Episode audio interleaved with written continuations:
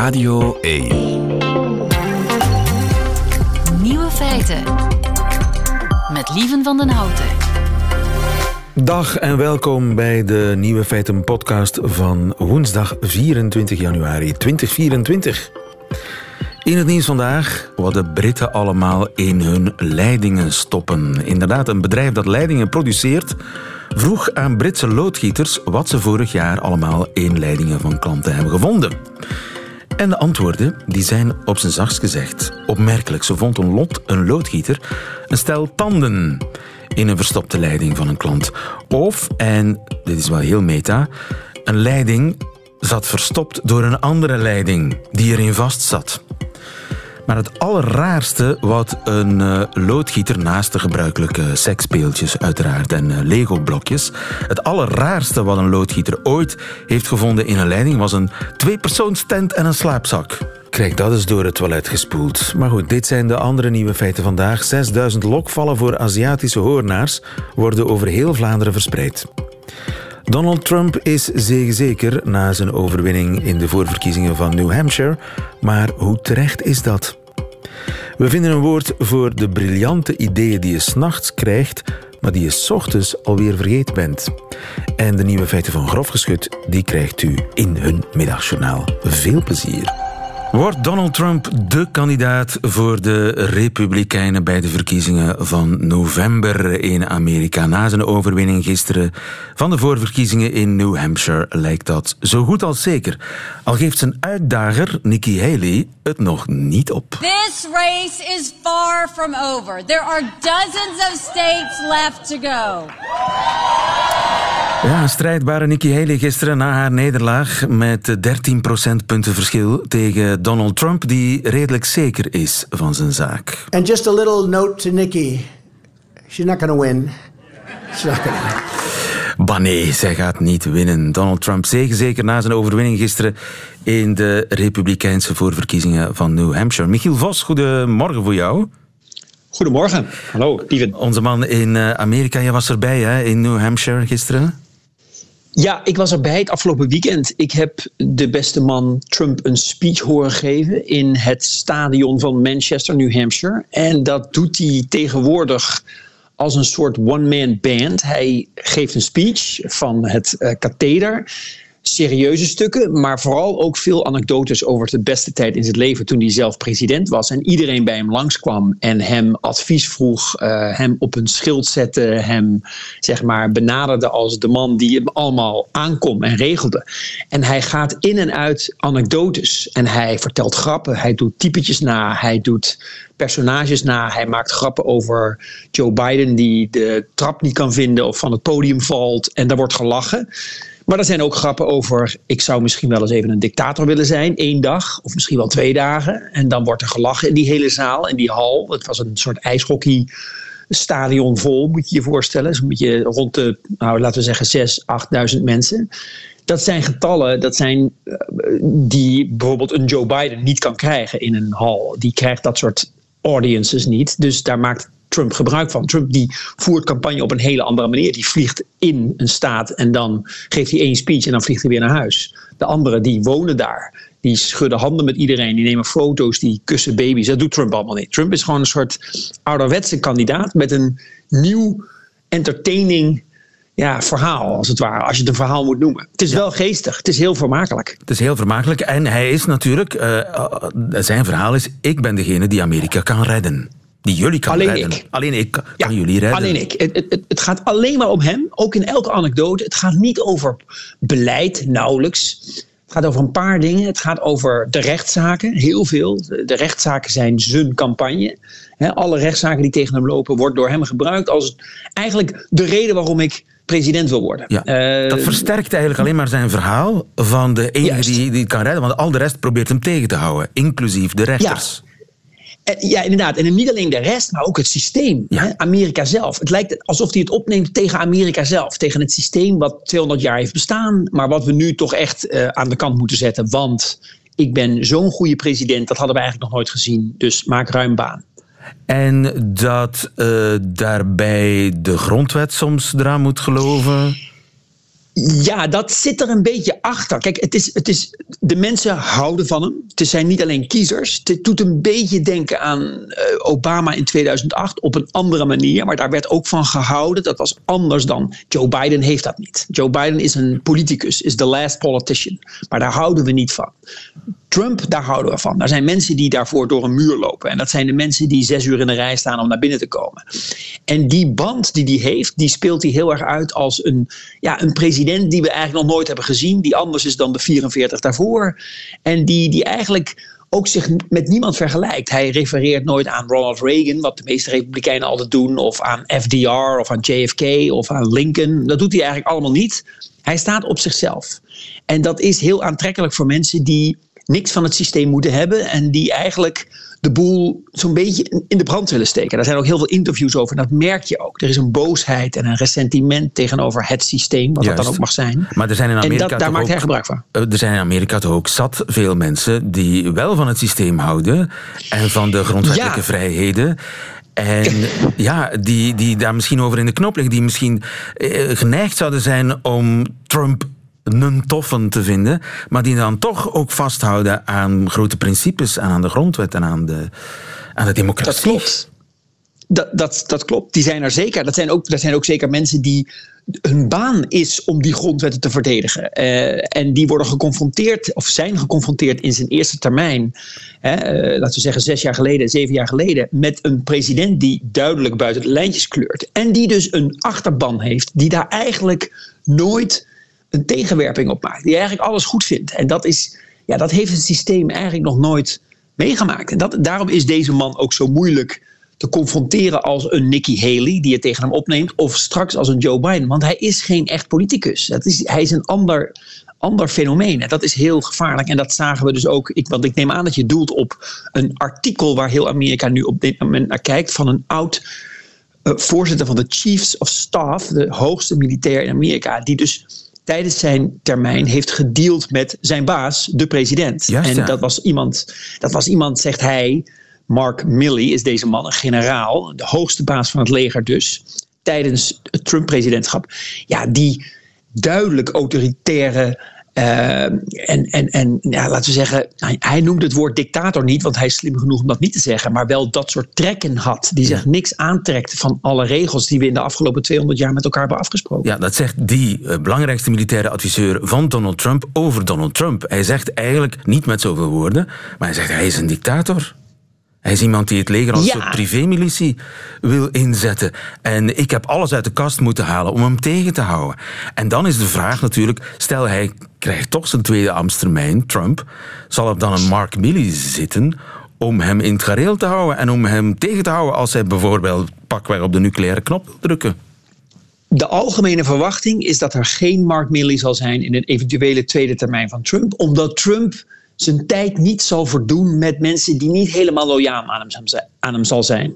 En dat deed hij de eerste keer wel. De eerste keer verwachtte hij ook niet dat hij zou winnen en was hij eigenlijk niet echt voorbereid. Nu is hij veel beter voorbereid. Zijn campagne Veel is gevaarlijker eigenlijk, Trump, dan de eerste Veel keer. gevaarlijker. Ja, dat wordt algemeen zo gezegd. Nou, als je naar zijn speeches luistert, zitten er ook genoeg grappen in en ironie. En het is een one-man show. Maar aan de andere kant is er heel duidelijk een machine aan het werk om 50 staten de voorverkiezingen te winnen en vervolgens Joe Biden te verslaan, al dan niet in de debatten. Heel Amerika vraagt zich natuurlijk af hoe dat moet gaan. Die twee oude mannen in het debat, waarvan Joe Biden, laten we heel even duidelijk zijn, heel oud is. En waarschijnlijk zal worden gestoomwalst door een Donald Trump, die veel energieker overkomt en veel meer kracht lijkt uit te stralen. Maar dan inderdaad, is er een Mark Milley, is er een generaal, is er een voorzitter van de Chief of Staff, Chiefs of Staff, die dan in kan grijpen. En de verwachting is, ja nee, niet echt. Want hij zal ook, hij, Trump, zal ook het ambtelijk apparaat van boven naar beneden, including het, het militaire apparaat, zoveel mogelijk daar zijn hand proberen te zetten. Oké, eh, Ja. de, de verkiezingen zijn in november, maar we, het, is, eh, het wordt in elk geval eh, he- worden hele belangrijke verkiezingen. Dat zeker. Ja, dat zeggen we elke vier jaar. En dat is altijd een beetje flauw. Maar dit is wel zo. Want het systeem heeft eigenlijk, nogmaals, ja, nog nooit moeten hoeven dealen met iemand als Donald Trump. Het is een ongrijpbaar iemand ook op een bepaalde manier. Vanwege die achterban en die soort bijna bloedband die hij heeft met die kiezers. En dat blijkt nu bijvoorbeeld weer Hij wordt dus in allerlei rechtbanken aangeklaagd. En hij wint voorverkiezing na voorverkiezing. En gemakkelijk ook. Iowa won die, daar was ik bij. New Hampshire won die, daar was ik ook. En nu gaan we naar South Carolina. Notabene de staten waar Nikki Haley, zijn enige overgebleven tegenstander in de Republikeinse Partij, ooit gouverneur was. De verwachting is dat hij daar ruim gaat winnen over een paar weken. En zo stoomt hij door naar het eh, nominatie. En als hij niet genomineerd wordt door de partij, dan zal hij zijn eigen partij oprichten. Dus de partij is eigenlijk al volledig achter hem gekropen. Ja, het is 24 januari vandaag. Eh, november is nog ver weg. Er kan nog veel gebeuren. Maar de zon schijnt voor Donald Trump. Dat is zeker eh, Juist. in Amerika. Zeker. Voor ons. Michiel Vos, dankjewel. Goedemiddag. Geen dank. Geen dank. Het ontbreekwoord. Leeuw gaat op zoek naar woorden die in onze taal helaas nog niet bestaan. Een goedemiddag, Rick de Leeuw. Goedemiddag. Rick, jij eh, gaat onvervaard door met je strijd. Breinpuin is zo een van die woorden die je al eh, gevonden hebt. Waarvoor dank. Wat betekent breinpuin ook alweer? Eh, breinpijn is die nutteloze informatie die zich in je brein ophoopt en die niet weg lijkt te willen gaan. Dus het telefoonnummer van mensen die, die al, Uit de jaren al 70. 20 jaar gezien. Precies. Die nummers die herken je, die weet je gewoon nog. 09383 55 60. Dat was ons telefoonnummer vroeger. Ja, ja, 016 77 Voilà, bestaat al lang niet meer. 209, maar- 20977. Goed, en eh, zo eh zocht eh, de goedemiddag trouwens ook Ruud Hendricks, hoofdredacteur van. Vandalen, zoals steeds ons eh eminent jurylid. En eh, ik zou bijna zeggen de zuurpruim van dienst. Dat is een ondankbare rol, maar een zeer, waar wij zeer dankbaar voor zijn overigens. Ik voel mezelf nog zo positief ingesteld. Zoet gevoiced. Absoluut. Maar goed, jij, jij hakt de knoop door. Ja, een ondankbare taak, dat wou ik, Dat is dat wou ik zeggen, maar waarvoor we jou Ja. zeer dankbaar zijn. Wij hebben vorige week een oproep gelanceerd. Hoe, welke oproep was dat ook alweer? De oproep luidde, een, eh, we waren op zoek naar een woord voor de briljante ideeën die ons midden in de nacht te binnen schieten, maar die wij helaas de volgende ochtend weer vergeten zijn. Ja, hebben we allemaal. Hè. Elke, Ja. ik, heb, ik heb, die wel, ik heb zo'n geniale inval ongeveer één keer per week. Mm, geweldig. De oplossing voor alles. Het wereldraadsel, mijn persoonlijke, enzovoort. Alles. Maar Ja. s ochtends ben ik het vergeten. Wat Ja. was dat? Ja. Ja. En niet alleen jij, niet alleen jij, ook veel van onze luisteraars overkomt dat regelmatig zo blijkt. In hun dromen zijn ze Einstein, Da Vinci of Edison in hoogst eigen persoon. En ook Archimedes verschijnt, verschijnt vaak s'nachts. De Eureka's vliegen ons om de oren. Ja, ja, tot zonsopgang.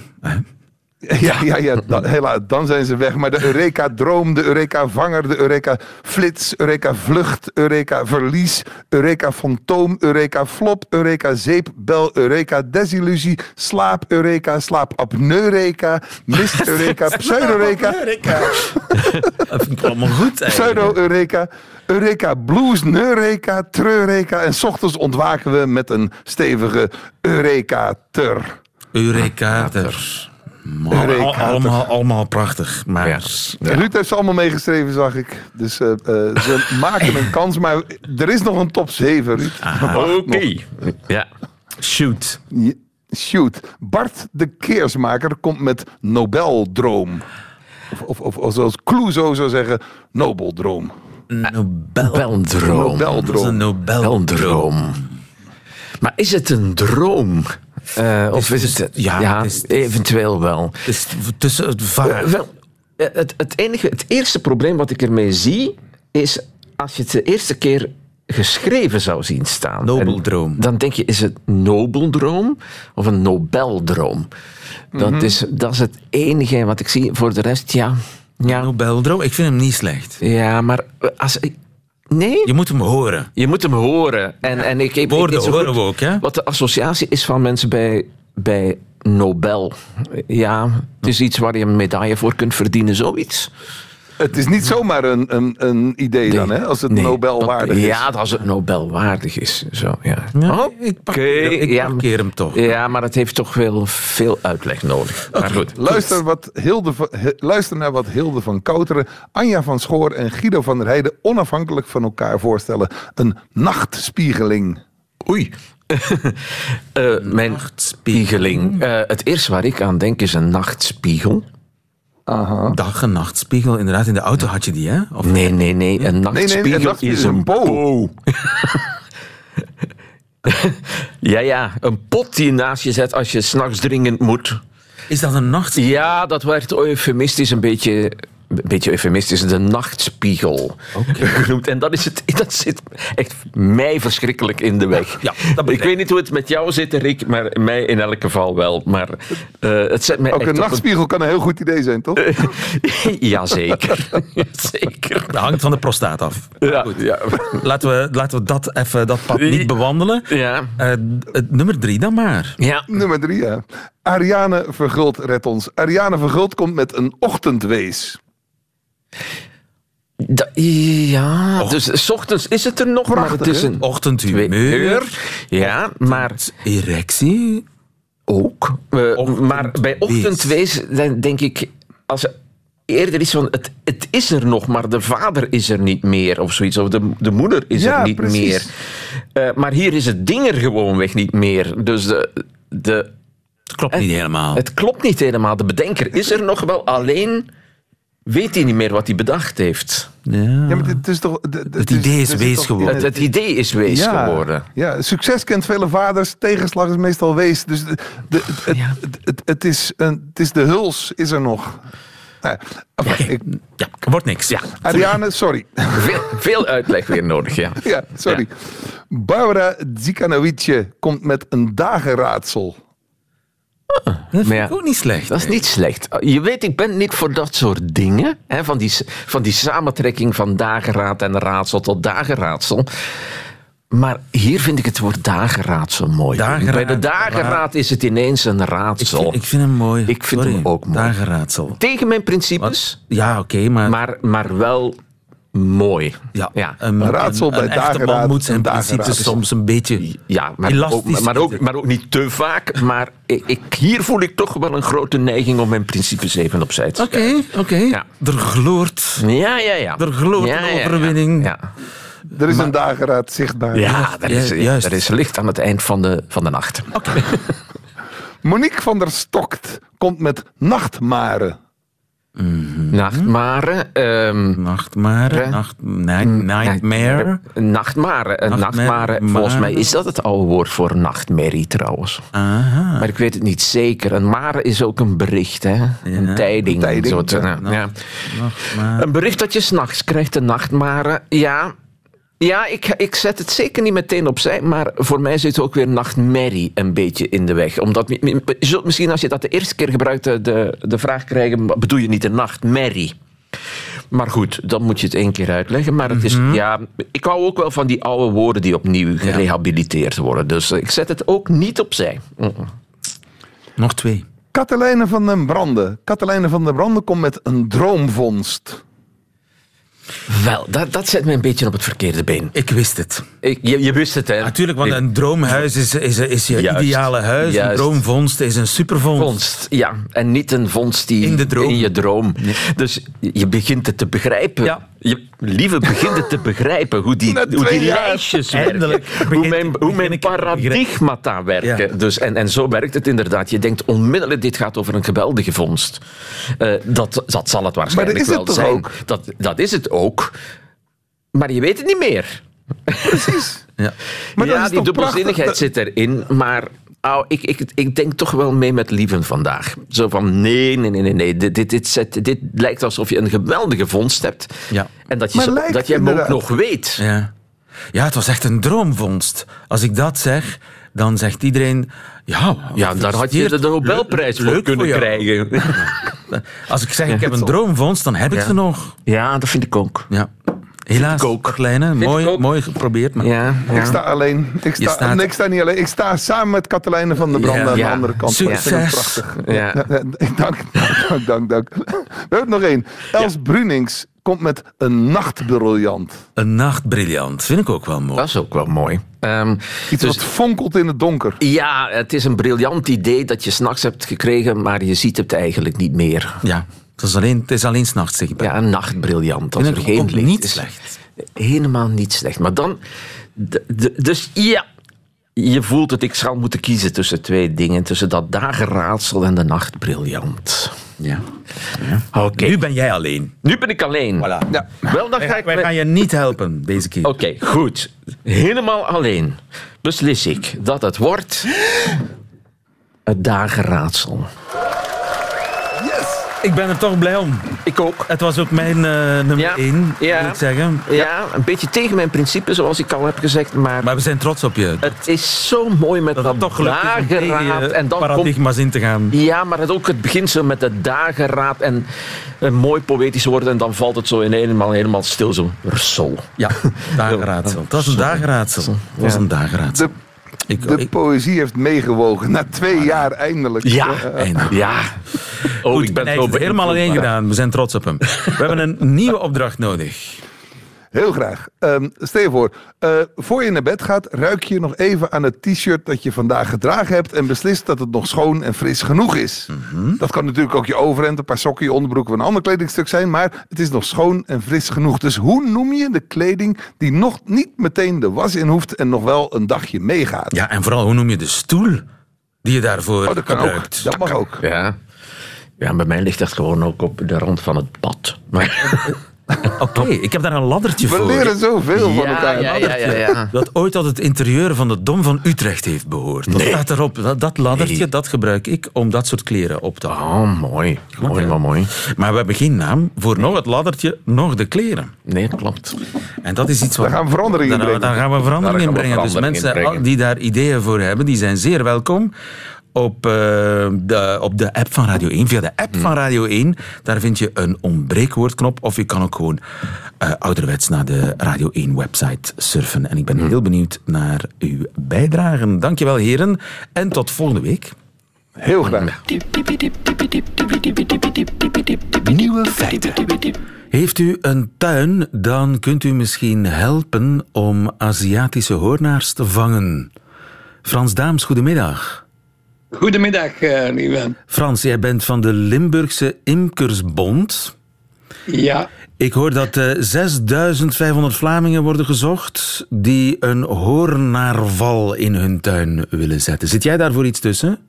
eh, wel, het is te zeggen 6500 eh, eh, mensen gezocht. Is, het is zo dat die 6500 vallen verdeeld worden aan imkers en gemeentebesturen. Dus eh, in feite zijn die verdeeld. Hè. Die kunt je alleen bekomen via je gemeente of via een, eh, een imkervereniging als die er al over heeft. Maar de bedoeling is dat we dus eigenlijk die via het netwerk van de Vlaamse imkerij in de provincies gaan verdelen. Ja, via de gemeenten. En hoe werkt Ja. zo'n val? Eh, Zo'n val is eigenlijk een, een heel eenvoudig principe. Dus dat is een eh, plastic box, zal ik zeggen, waar eh, twee openingen in zijn. Een opening vooraan, een opening achteraan. De opening vooraan, daar wordt een trechter ingelijmd. En die trechter geeft doorgang aan alle insecten, behalve eh hommels, behalve de Europese hoornaar. Die kan er niet door. Alle andere insecten kunnen dus in de val. Ja. Eh, ook de Aziatische hoornaar.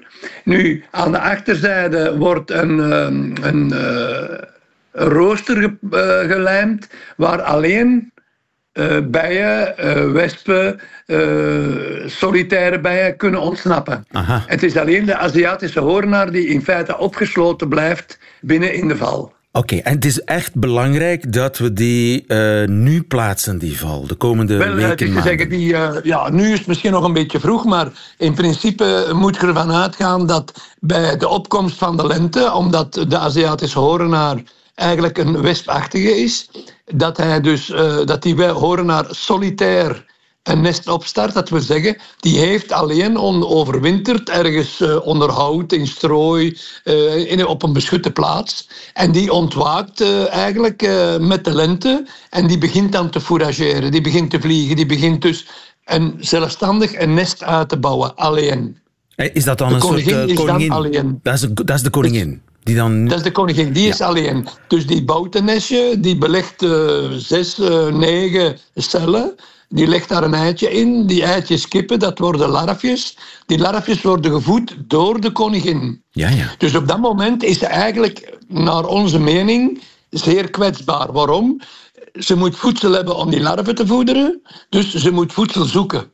Aha, ze is actief. En in die lokval wordt dan eigenlijk een, eh, een, een vloeistof aangebracht in, in, een, in, een, in, een, eh, in een potje, waar dat eigenlijk dat is bestaat uit een derde honing of suiker, een derde witte wijn, een derde blond bier. Dat wordt gemengd. Wie kan daaraan daar- weerstaan, hè?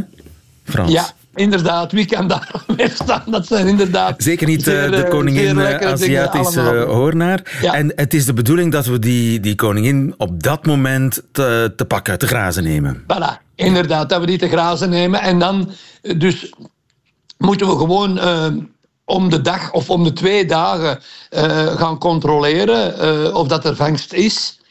Eh, die vangst moet natuurlijk wel liefst gemeld worden, zodanig dat we ook het resultaat kennen van onze lokvallen, want dat wordt al eens dikwijls vergeten. Hè, dus er is een QR-code die eh, in de lokval zit, waar dat je kunt naartoe surfen en waar dat je kunt zeggen, kijk, eh, ik ben van die gemeente, ik heb op die datum een koningin gevangen. Ja. En jullie hebben daar En ervaring dan- mee. Jullie hebben het vorig jaar gedaan. Ja, we hebben het vorig jaar gedaan. We hebben dus vorig jaar bij... wij hadden ongeveer... eh, in februari hadden wij ongeveer eh 600, 670 vallen verdeeld.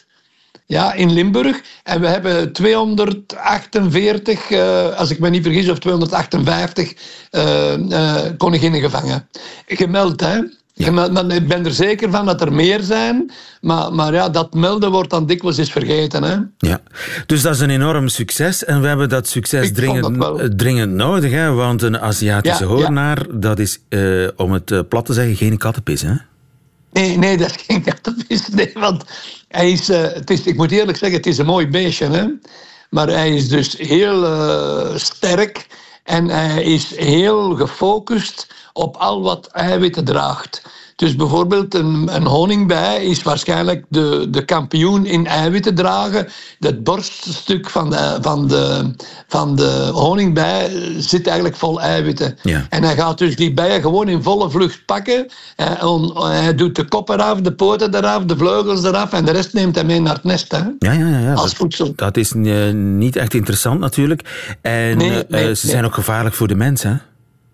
Eh, ze zijn gevaarlijk voor de mens, maar we moeten het toch wel een beetje nuanceren. Ehm, ze zijn alleen gevaarlijk als je kort bij het nest komt. Ja, maar als je dat per ongeluk doet, dan ben je de klos. Hè? Ja, ja, natuurlijk. Dan is het, eh, dan is het lopen geblazen hoor. Want eh, in tegenstelling tot eh, het gewone wespenverhaal, dus wanneer je een, met je spade bijvoorbeeld op een wespennest steekt, ja, dan komen daar 10, 20 wespen naar buiten en dan heb je tijd om te lopen. Maar wanneer dat je kort bij een horenaarsnest komt en je raakt dat nest, ja, dan, dan is het het omgekeerde. Dan blijven er 10 in het nest en al de anderen komen buiten. Ja, ja. Dus eh, ze zijn op dat gebied zijn ze wel eh, dan, maar, maar in principe als jij die gewoon, want eh, ik zeg het, als wij die eh, bijvoorbeeld op lokpotten zitten hebben, kun je die eigenlijk gewoon vangen. Hè? Dat is die, die, die zijn niet agressief naar mensen toe als die solitair iets doen. Ja. Maar het nest, dat, is, dat wordt enorm goed beschermd. Ja, en een beet is ook gevaarlijk. Hè? Want ik ken mensen die naar het ziekenhuis is- is, moesten. eh, hè? ja, ja, je kunt vergelijken met eh, een beet van een Europese hoornaar. Hè. Dat is ook veel erger als een wespensteek of een eh, prik van een honingbij. Of, ja. ja, ja, ja, je hebt er wel wat langer last van. Ja, dus het is belangrijk dat we in actie schieten, want anders eh, loopt het uit de handen met die Aziatische hoornaar. ja. Eh, komen er meer en elk jaar Ja. meer nesten en zo, en dat kunnen, we, Voilà, niet, eh, voilà. dat kunnen we niet gebruiken. Ja, je moet eigenlijk eh, het, het zo zien dat, dat, eh, dat één, één koningin die kan doorgaan tot het einde van het jaar, eh, dan produceert hij eigenlijk in oktober, november eh, rond de 250 à 300 koninginnen. Ja. Jonge koninginnen. Daar zullen er dan nog wel een heel deel van sneuvelen in de winter en bij bevruchting en zo. Maar laat ons zeggen dat daar een derde van overschiet of een vierde.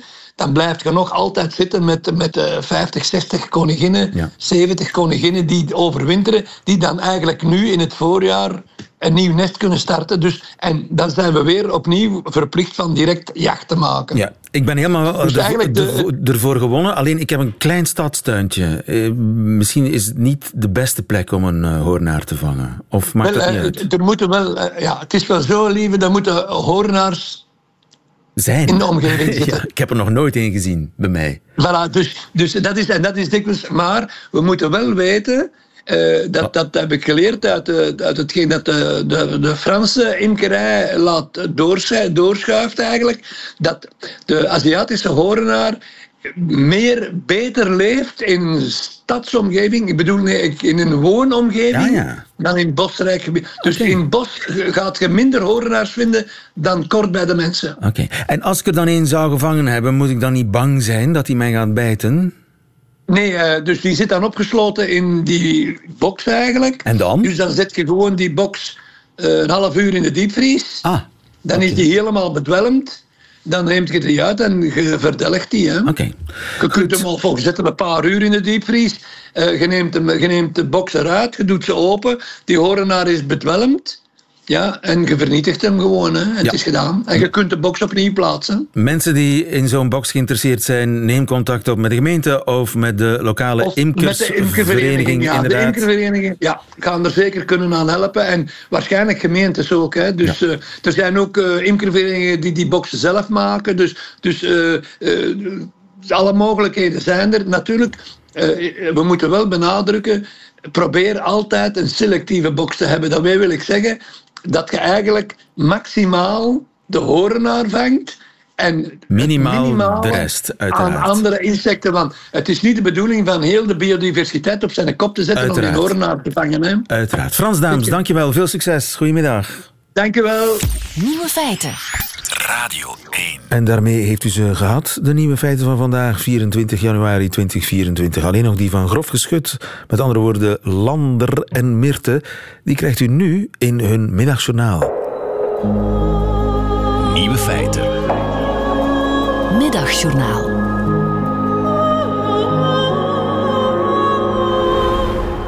Beste luisteraar, er is er een jarig. Hoera, hoera.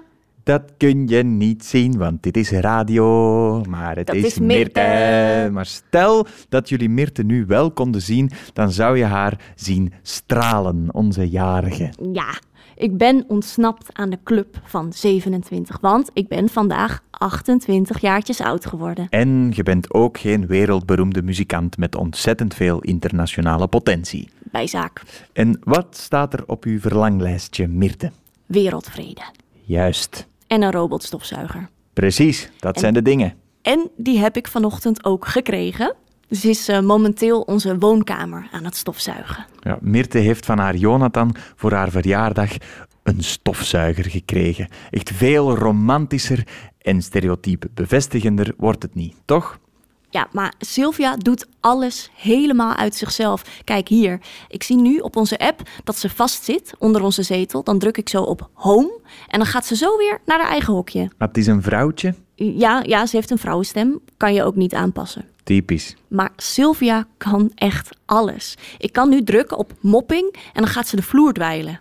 Ja, Mirte krijgt ook allemaal berichtjes binnen van Jonathan. Amai, die Sylvia zuigt nogal. Leuk.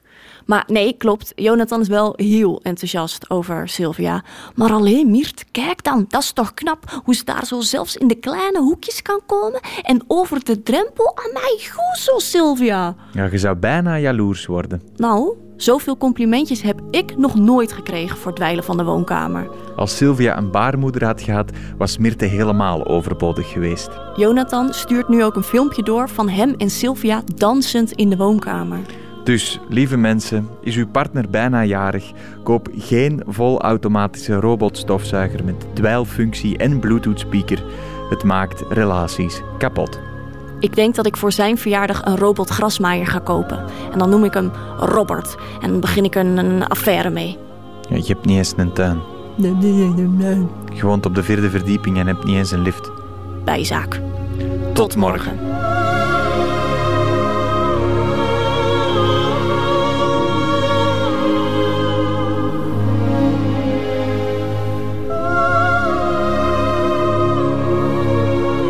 Middagjournaal met en van Grof Geschut, alias Mirte en Lander. Einde van deze podcast hoort u liever de volledige nieuwe feiten met de muziek erbij. Dat kan natuurlijk elke werkdag live op Radio 1 tussen 12 en 1. Of on demand via de app van VRT Max. Tot een volgende keer.